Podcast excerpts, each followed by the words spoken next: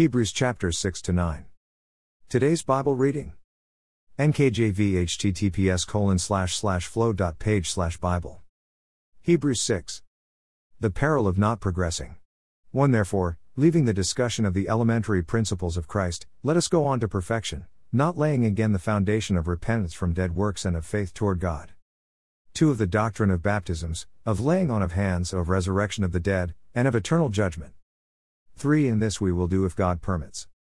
4 For it is impossible for those who were once enlightened, and have tasted the heavenly gift, and have become partakers of the Holy Spirit. 5 And have tasted the good word of God and the powers of the age to come. 6 If they fall away, to renew them again to repentance, since they crucify again for themselves the Son of God, and put him to an open shame. 7 For the earth which drinks and the rain that often comes upon it, and bears herbs useful for those by whom it is cultivated, receives blessing from God. 8 But if it bears thorns and briers, it is rejected and near to being cursed, whose end is to be burned. A better estimate. 9 But, beloved, we are confident of better things concerning you, yes, things that accompany salvation, though we speak in this manner. 10 For God is not unjust to forget your work and labor of love which you have shown toward his name, in that you have ministered to the saints, and do minister. 11 And we desire that each one of you show the same diligence to the full assurance of hope until the end. 12 That you do not become sluggish, but imitate those who through faith and patience inherit the promises. God's infallible purpose in Christ. 13 For when God made a promise to Abraham, because he could swear by no one greater, he swore by himself. 14 Saying, Surely blessing I will bless you, and multiplying I will multiply you. 15 And so, after he had patiently endured, he obtained the promise. 16 For men indeed swear by the greater, and an oath for confirmation is for them an end of all dispute. 17 Thus God, determining to show more abundantly to the heirs of promise the immutability of his counsel, confirmed it by an oath. 18 That by two immutable things, in which it is impossible for God to lie, we might have strong consolation, who have fled for refuge to lay hold of the hope set before us. 19 This hope we have as an anchor of the soul, both sure and steadfast, and which enters the presence behind the veil.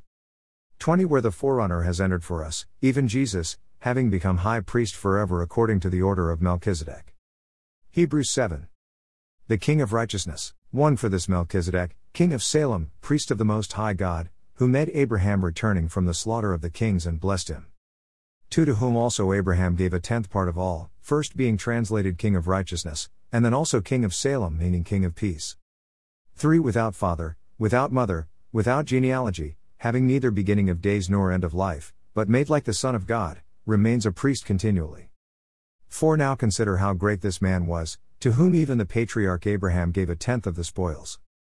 5 And indeed those who are of the sons of Levi, who receive the priesthood, have a commandment to receive tithes from the people according to the law, that is, from their brethren, though they have come from the loins of Abraham.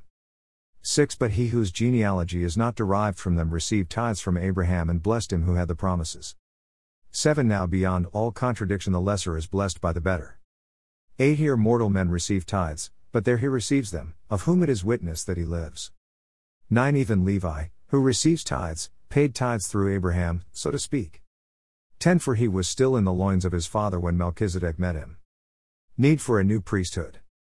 11 Therefore, if perfection were through the Levitical priesthood, for under it the people received the law, what further need was there that another priest should rise according to the order of Melchizedek, and not be called according to the order of Aaron?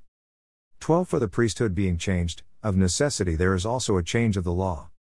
13 For he of whom these things are spoken belongs to another tribe, from which no man has officiated at the altar. 14 For it is evident that our Lord arose from Judah, of which tribe Moses spoke nothing concerning priesthood.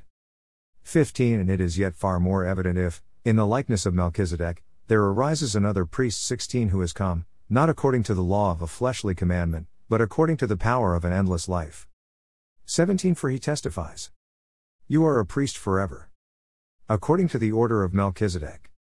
18 For on the one hand there is an annulling of the former commandment because of its weakness and unprofitableness.